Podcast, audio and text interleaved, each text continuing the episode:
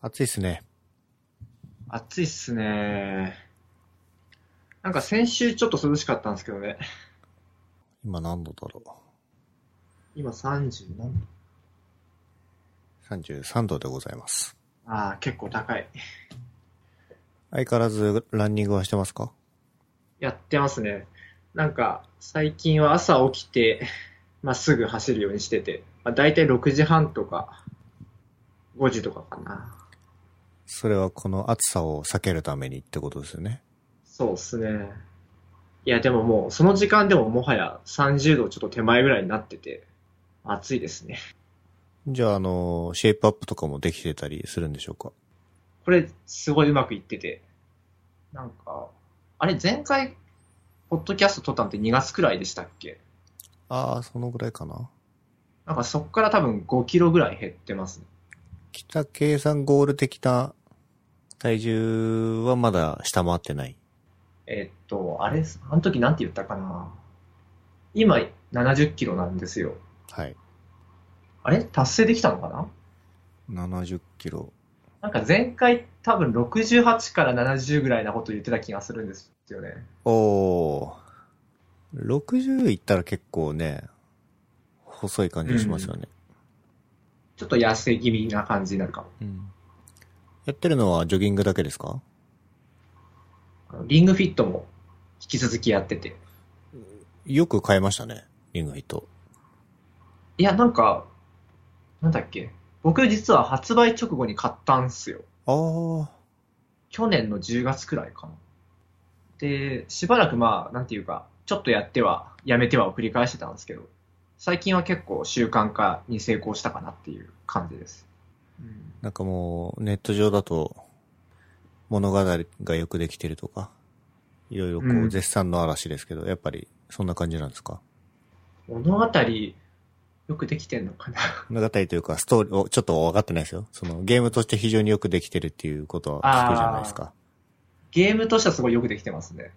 なんだろう。やっぱり、意外とセンサーがちゃんとよくできてて、うーん。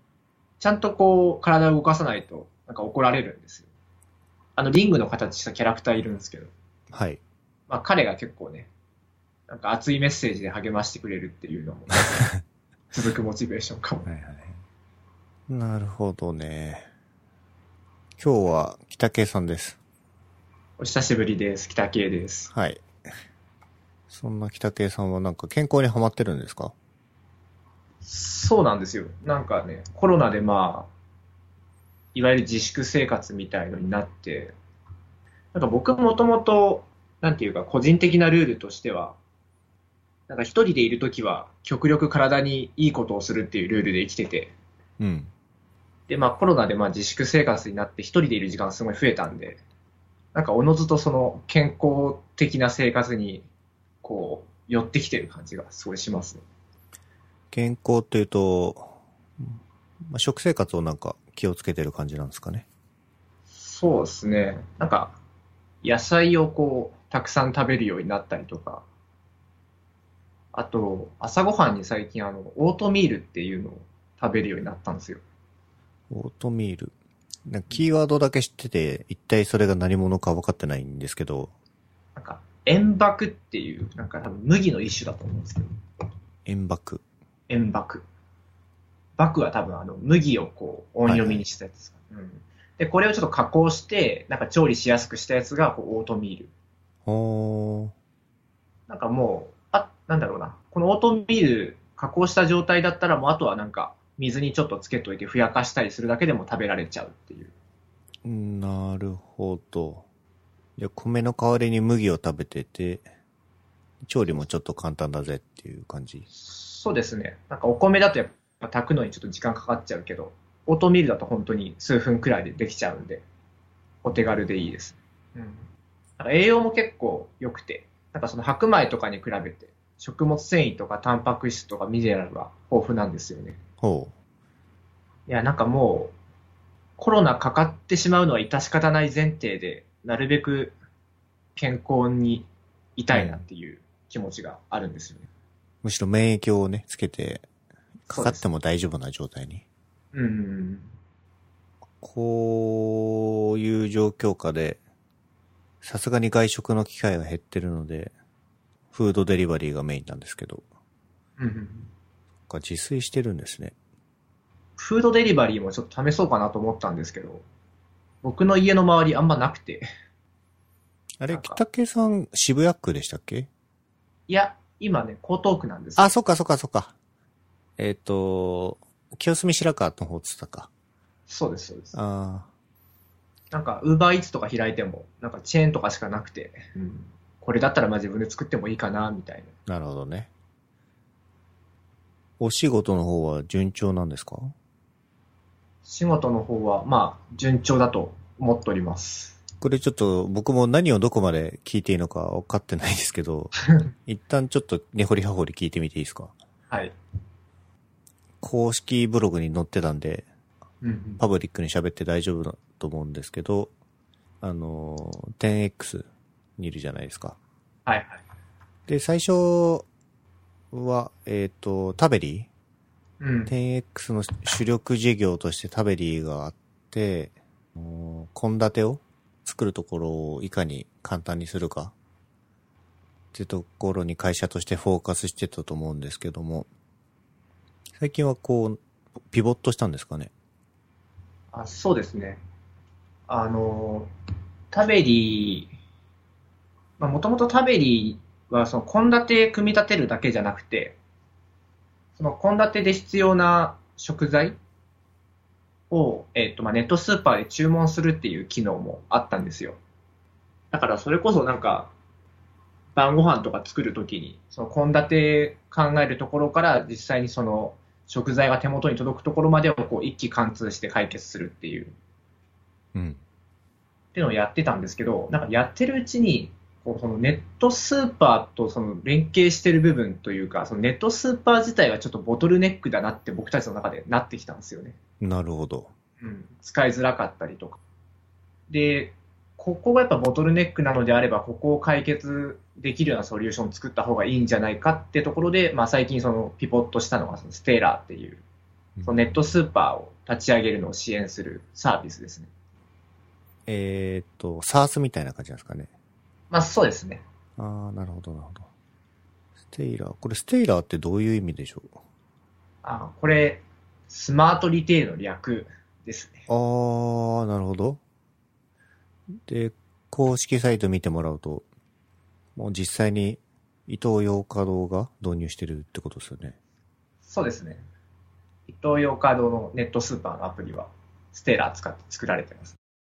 まあ、伊東洋華堂はかなり加盟店としてはすごい大きい規模だと思うんですけども、地元の、地元のそのスーパーとかがネットスーパーを立ち上げたいときは、このステイラーを使うと、その地元の人たちに根ざしたネットスーパーの立ち上げみたいなことができたりするんですかうん、まさにそんな感じですね。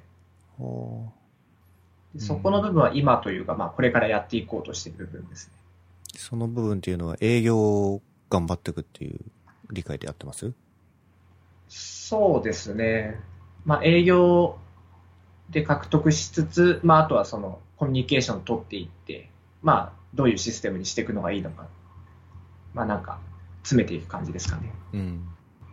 ただ、まあ、し正直に言うと、まあ、営業で獲得することも、まあ、あると思うんですけど、なんかもう向こうから結構話が来てる感じですね。はいはいはい。ちょっと具体名は出さないですけど。じゃあそこら辺との契約が固まったらまたこの導入事例のところに増やしていけて、実際に、まあ、売り上げとかも立っていくことになるのか。これはどこでお金取るかっていうのは秘密ポイントでしたっけ一応そのステーラーの、あの、LP の多分スライドに書いてあるかな。書いてあれば喋っていいよさそうだが、ああ、書いてあったな。まあ月額のその固定の利用料。まあそのシステム動かす上で必要な利用料とか、まああとカスタマーサポートの人件費とか、はいはいはい。そういうまあ固定費みたいなのと、あとはまあ売上連動で、1購入あたり何パーセントみたいな感じで、うん。 2つの課金がある感じですね。多分月々の利用料とかはかなり知れってますよね。その大規模小売店、あ、ね、大規模スーパーにとっては。うん。まあなんで多分、売り売り上げがススケールしていくポイントとしては、えっ、と、実際にそのアプリを使って、お客様にどれだけの額を売ったかっていう中のうんパーセンテージちょっと具体的なパーセンテージは言えないと思いますけど。うん。なるほど。イトーヨーカドーを取ってんの、すごいですね。ですよね。だってすでに、どのぐらいの額があるのかわかんないけど、うん結構売り上げあるんじゃないんですかそうですね。結構あります。でしょうね。うん具体的に利益もあるわけですよね、今。そうですね。この、オンラインスーパーっていううんマーケットはもうちょっと拡大の余地があるんですかね。これってもう一般的な話なんですかなんか、まあ、もともと、その食品の EC 化率って結構低いんで、伸びしろっていう部分ではもともとあったと思うんですけど、やっぱりこのコロナウイルスの影響で、やっぱりみんな家から出ずに食品買いたいっていうニーズがすごい高まってて、まあ、多分今後すごい、当初思われてたよりか伸びていくんじゃないかなっていうふうに思ってますけどね。うん。先々が面白そうですね。いくつか、こう面白そうなポイントがあるんですけど、多分、お客様の購買データとかを、より広い、広い範囲で取っていけると思うんですよね。で、もちろんその過去販売データとかは店舗でも持っていたと思うんですけども、こう、オンラインでやることによって、こちら側で、いわゆるステイラー側で、ダッシュボードとか提供してあげて、その戦略分析とかにも使えそうだったりとか、うんうんうんうんこっちだと定期販売みたいなのもあるでしょうし、今、アマゾンフレッシュがやってるようなやつはいはい。もうできたりするのかなとか。あとは、一番最初の話に出た、タベリーとの連携ああ、でもタベリー自体はちょっと一旦クローズという方向で、ああ、そうなんですね。え機能的にこっちで吸い取るとかもないんですかー一応、なんていうか、献立をこう記録しておける機能はあるんですけど、あのタベリーみたいにこう、なんだろうな、そのユーザーに合わせていい感じにサジェストするっていうのはないですね。うん。まあそういうのは、ステイラーで提供すべき機能なのかって言われると確かに微妙というかね、そうなんですちょよっと違いそうですもんね。まあ、こちらの方にまあ集中していくって感じですね。なるほど、なるほど。まあ、さっきそのこう販売データというか在庫管理もこれで握っていけるような未来がみ見えてくるのかなと思うんですけど、 うん、そういうところは突っ込んで聞いて大丈夫ですかああ、そこはちょっとまた先にししときましょうかね。 わかりました。これ、北圭さんが、えーっと、このステイラーのアプリの中で、どの辺の開発に関わってるんですか結構、なんかうちの会社ってここ担当みたいなのってあんま決めてなくて、結構機能単位というか、なんか結構大きい流度に振られるんですよね。だからなんか技術領域的には全部ってことになっちゃうんですけど、この機能を開発してって言われた時にバックエンドが必要だったらそこもやるし、やるし、クフライアントロンもトエンドが必要だったらそこもやると。そこもやるし、みたいな。あれ ?10X ですよね、ダートで揃えてるのって。あ、そうですね。ダートどうですかで、あとは、まあ、普通に使いやすいかなっていう感じ。まあ、なんかその、もともとタベリーは、あの、Swift とかコトリン、まあ、それぞれのプラットフォームのネイティブの言語で書いてたんですけど、その2つと比べるとちょっと、なんていうか、表現力足りないなって部分はあるんですけど、でも十分実用的な言語かなっていう気がしてます。サーバーサイドダートって何で動いてるんでしたっけえーっと、ダートにその、なんか Node.js みたいな感じで VM があるんですよ、ね。はい、ダート VM でバックエンドが動いてて、そこに HTTP クライアントとかが標準で備わってると。ただなんか、リアクトネイティブ 4Web も使ってるぜみたいな話が。これは副業の方ですかね。これ副業ですね。あのまあ、副業というか、友人の友人がなんか、会社立ち上げたんですよ。うん。で、ちょっとこう、考えてるアイディアのこうプロトタイプを作りたいっていう話で、で、僕ちょっと途中からそれにお手伝いさせてもらったんですけど、まあ、リアクトネイティブフォーウェブを使ってやってますね。まあ、その、僕の友人がまあエンジニアで、本業リアクト使ってるんですよ。はい。で、なんかリアクト使うことはなんかもう決まってて、なんかそこそこもうコード書かれてて。 で、まあ、僕本業ダートなんですけど、まあ、ちょっとたまには違うことしてみてもいいかなと思って、リアクト使ってますね。まあ、ダートでクライアントサイドを書こうとすると、フラッターじゃないですか。うん。で、フラッターかなりこう、伸びているイメージが、うん、最近のインターネット見てるとあるんですけど、北圭さん的にその、まあ、両方触ってると、それぞれの肌感とかあると思うんですけど、どんな感じでしょそうですね。リアクトネイティブの方が、その、提供してるコンポーネントが、なんていうか、少ないんですよね。なんかテキストとか、なんかボタンとか、あとまあビューとか、なんかまあ、最低限必要なものだけあって、なんかそれ以外の、それを組み合わせて実現するような、えーっと、コンポーネントはまあなんかサードパーティーの人たちが作ってね、みたいなスタンス。ううん。で、フラッターの方はなんか、それとは逆でもう最初からなんかマテリアルとか、デザインのコンポーネントが揃ってて、なんていうか、プロトタイプを作るっていう上では、結構僕はフラッターの方が、まあ、そのコンポーネントが揃ってるっていう意味で、始めやすいのかなっていう気がしてます。なんか、リアクトネイティブの方も、まあ、探せばその、そのさっき言ったサードパーティーの人が作ってるリアクトネイティブエレメントとか、あとは、なんだっけ、ネイティブベースっていうやつがあったりするんですけど、はい。まあ、ここら辺なんかまたビルドの設定とか、整えたりしていくのもちょっとめんどくさかったりもすると思うんで、うん。まあ、できればそのビルトインで一番最初からコンポーネントが揃っている方がいいんかなとかは思ったりします。うん。まあ、バックエンドもかけちゃうぜっていう点では、ダートに旗が上がりそうなんですけども、うんじゃあ一旦そのクライアントサイドを書こうというところにフォーカスしたときに、うん。フラッターとリアクトネイティブ、まあ、フォーウェブも含めて、どっちが筋が良さそうとかありますこれなんか難しいんですよね。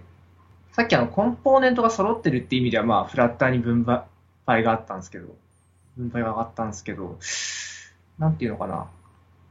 リアクトのあのフックの書き方の方でシンプルに書けるっていう点では、あのフラッターの方はあのクラスベースで書くんですよ。うん。なんでフックでちょっと書きたいなみたいな時は、やっぱリアクトの方がなんかシンプルに書けてるなっていう気がします。うーん。まあなんかそこは、うんプログラミングパラダイムの差というか、そうですね。まあ、でもどうなんだろうな、この、うーん、決定的な違いってわけでもないと思うんですよね。うんその、、うんうん、どっちが優れてるかって話す上での。じゃあ今はそんなに優劣をつけにくい感じですかね。うん、そうですね。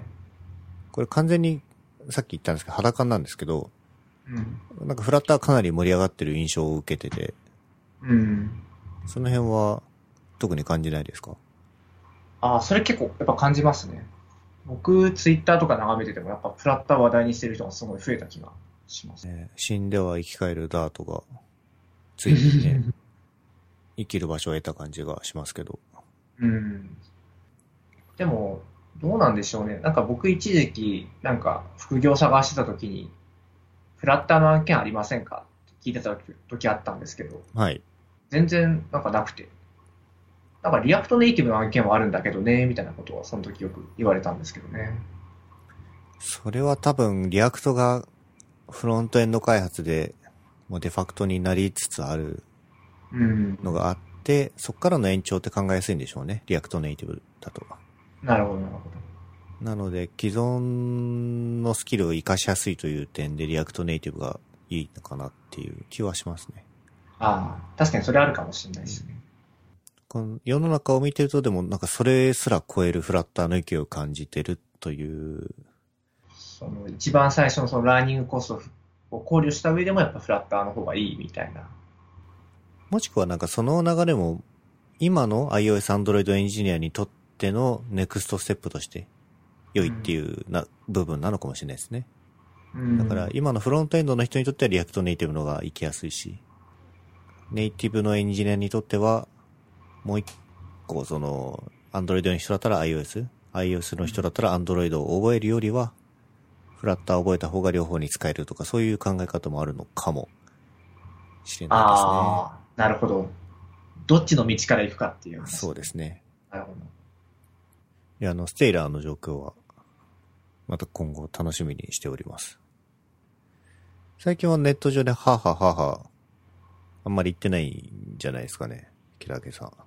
なんかね、最近はやっぱここぞという時だけ言うようになってきた感じしますね。その中でもなんか、ガッキーの出現率が高いなとは思ってましたけど、最近は何にはあとしてるんですか最近なんか漫画結構読むようにまたなってきて、漫画を読んではーっていうこと増えてますね。うん。最近のおすすめの漫画は、最近のおすすめはですね、異国日記。異国日記。うん、これ僕今年読んだ漫画の中でベストかもしんないです。何それ買うしかないじゃん。ちょっと待って。異国日記。違う国の日記って書いて、異国日記か。これ完結してますいや、まだ続いてますね。この漫画をなんてしょ説明すればいいんだろうな。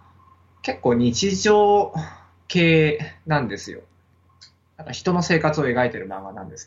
主人公があの、その漫画始まった最初の段階では、あの中学の卒業を間近に控えた10 15歳の女の子で。で、事故で両親を亡くして、ちょっとこう親戚たらい回しにされてるところをこう、おばに引き取られるんですよ。はい。その引き取ってくれたおばさんとその二人暮らし始めるんですけど、このおばさんがすごいちょっと変わった人で、 人見知りだったりとか、あとその自分で引き取るってこう言っておきながら、なんかこう共同生活するのがすごい苦手なタイプの人なんですよ。はい。で、この主人公の女の子とこのおばさんのこう、なんていうんですかね、生活というか、そのやりとりみたいなのが描かれている作品。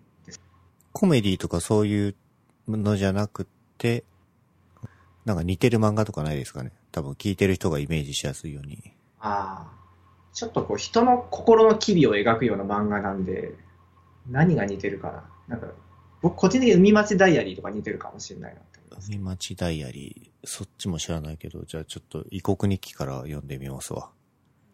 なんか直接的にはなんか言われてないんですけど、このおばさん多分ね、発達障害なんですよ。はいはいはい。 ADHD っていうのかな。なんかこう、部屋がなんか散らかっちゃったりとか、あとこう集中しちゃったら周りの声が聞こえなくなっちゃったりとか、うん。なんかちょっと身に覚えのある人にはちょっと刺さる内容かもしれないですね。次が、歩く人に歩く人。これ、なんだ谷口二郎さんって人が書いてる漫画なんですけどですね、孤独のグルメの漫画書いてる人と同じ人です。ああ、なるほど。うんあのー作画はパッと思い出せるやつですね。で、まあ、ひたすらその主人公があちこちを歩くだけなんですよ。はい。なんかセリフもほとんどなくて。なんかこう風景の描写がすごい細かくて、うん。なんかもう読むというか、か鑑賞してるみたいな気持ち。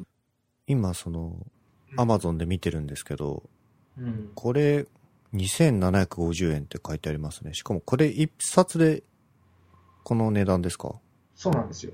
えこえ完全版なんで、結構早朝が普通の漫画と違うんですよね。なんかサイズが結構でかかったりとか、あとなんかカバーがちょっと厚かったりとか、あと1ページ1ページが結構なんか、なんて言えばいいのかな。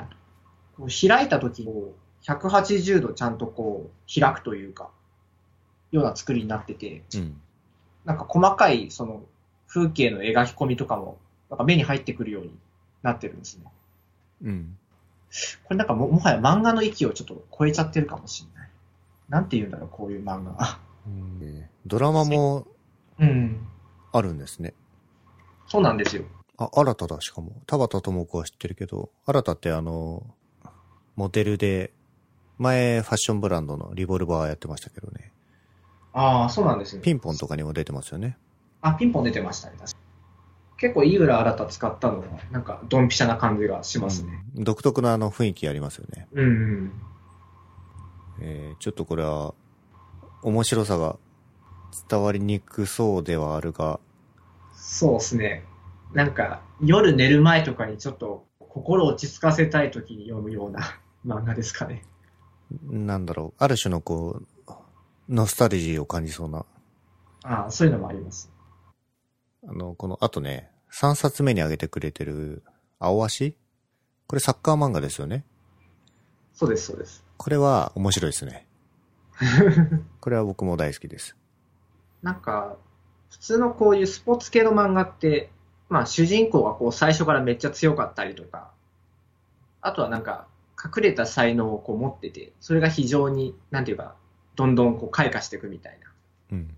あどっちかのパターンが多くて、まあ、青足足もその2つ目のパターンな気がしてるんですけど、そうですね、本人もサッカーの才能はあって、あるんだけども、途中でこう、いろんなドラマが入ってますからね、この漫画の中で。そうで。すね。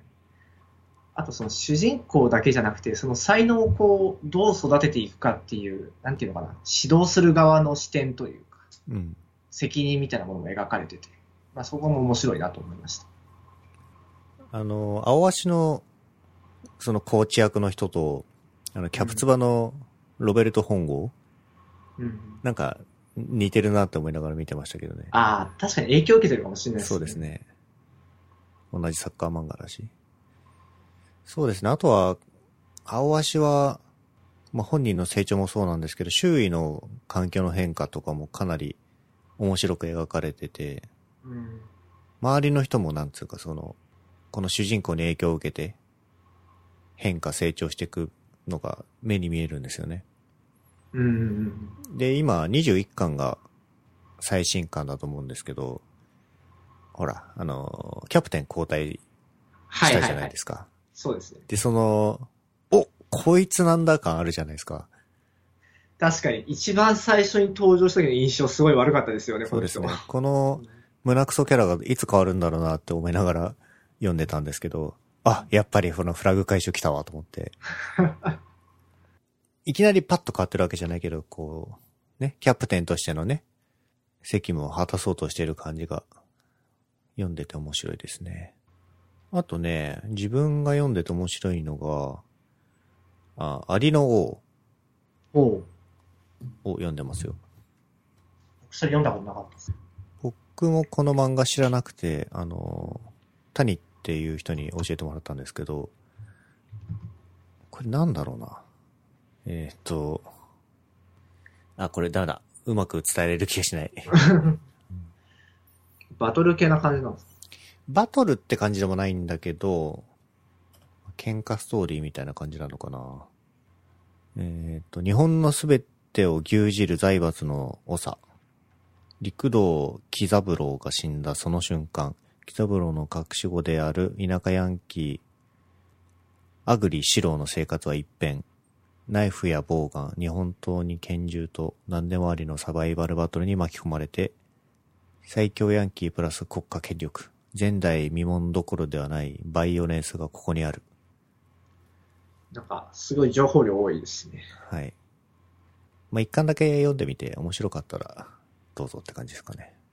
とりあえずポチっとおきます。はい。あの、これ今11巻出てて、まだ完結してないんですけど、ここまで面白かったですね。うん。そんな感じかな。北毛さん元気ですかなんか、あんだけ健康に気使ってるとか言うときながら、若干、夏バテ気味なんですよ。まあ、な、この夏なんか暑さおかしいんで、うん。しょうがない。ないと思いますけどね。私らはあんまり、その出勤というものをしなくても済む部類なんで助かってますけど、うん。この炎天下の中、サービス業やってる人とか結構地獄でしょうね。そうですよね。熱中症のリスクに常にさらされてるっていう。だってもうな、ねえ。まあいい、いい天気なのはいいことなんだけど、北極だか南極だかの氷も溶け始めちゃってるし、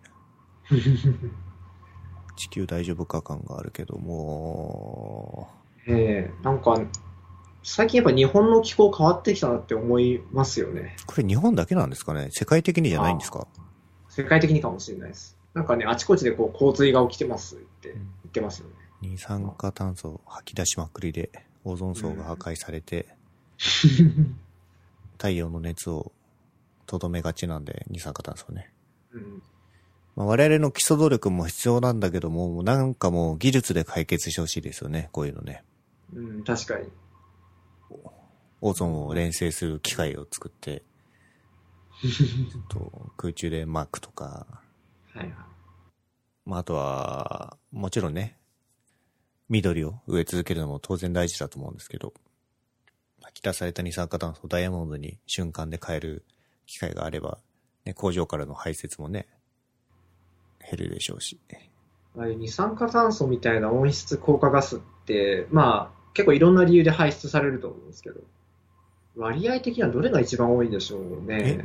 なんだろう、人間じゃないんですかわかんないけど。人間なのかなあ、わかなん適か当に言いましたよ、今のは。うん僕もなんか、ちゃんと調べたことないんですけど、なんか牛のこう、ゲップとかがすごいらしいあー、それ聞いたことある。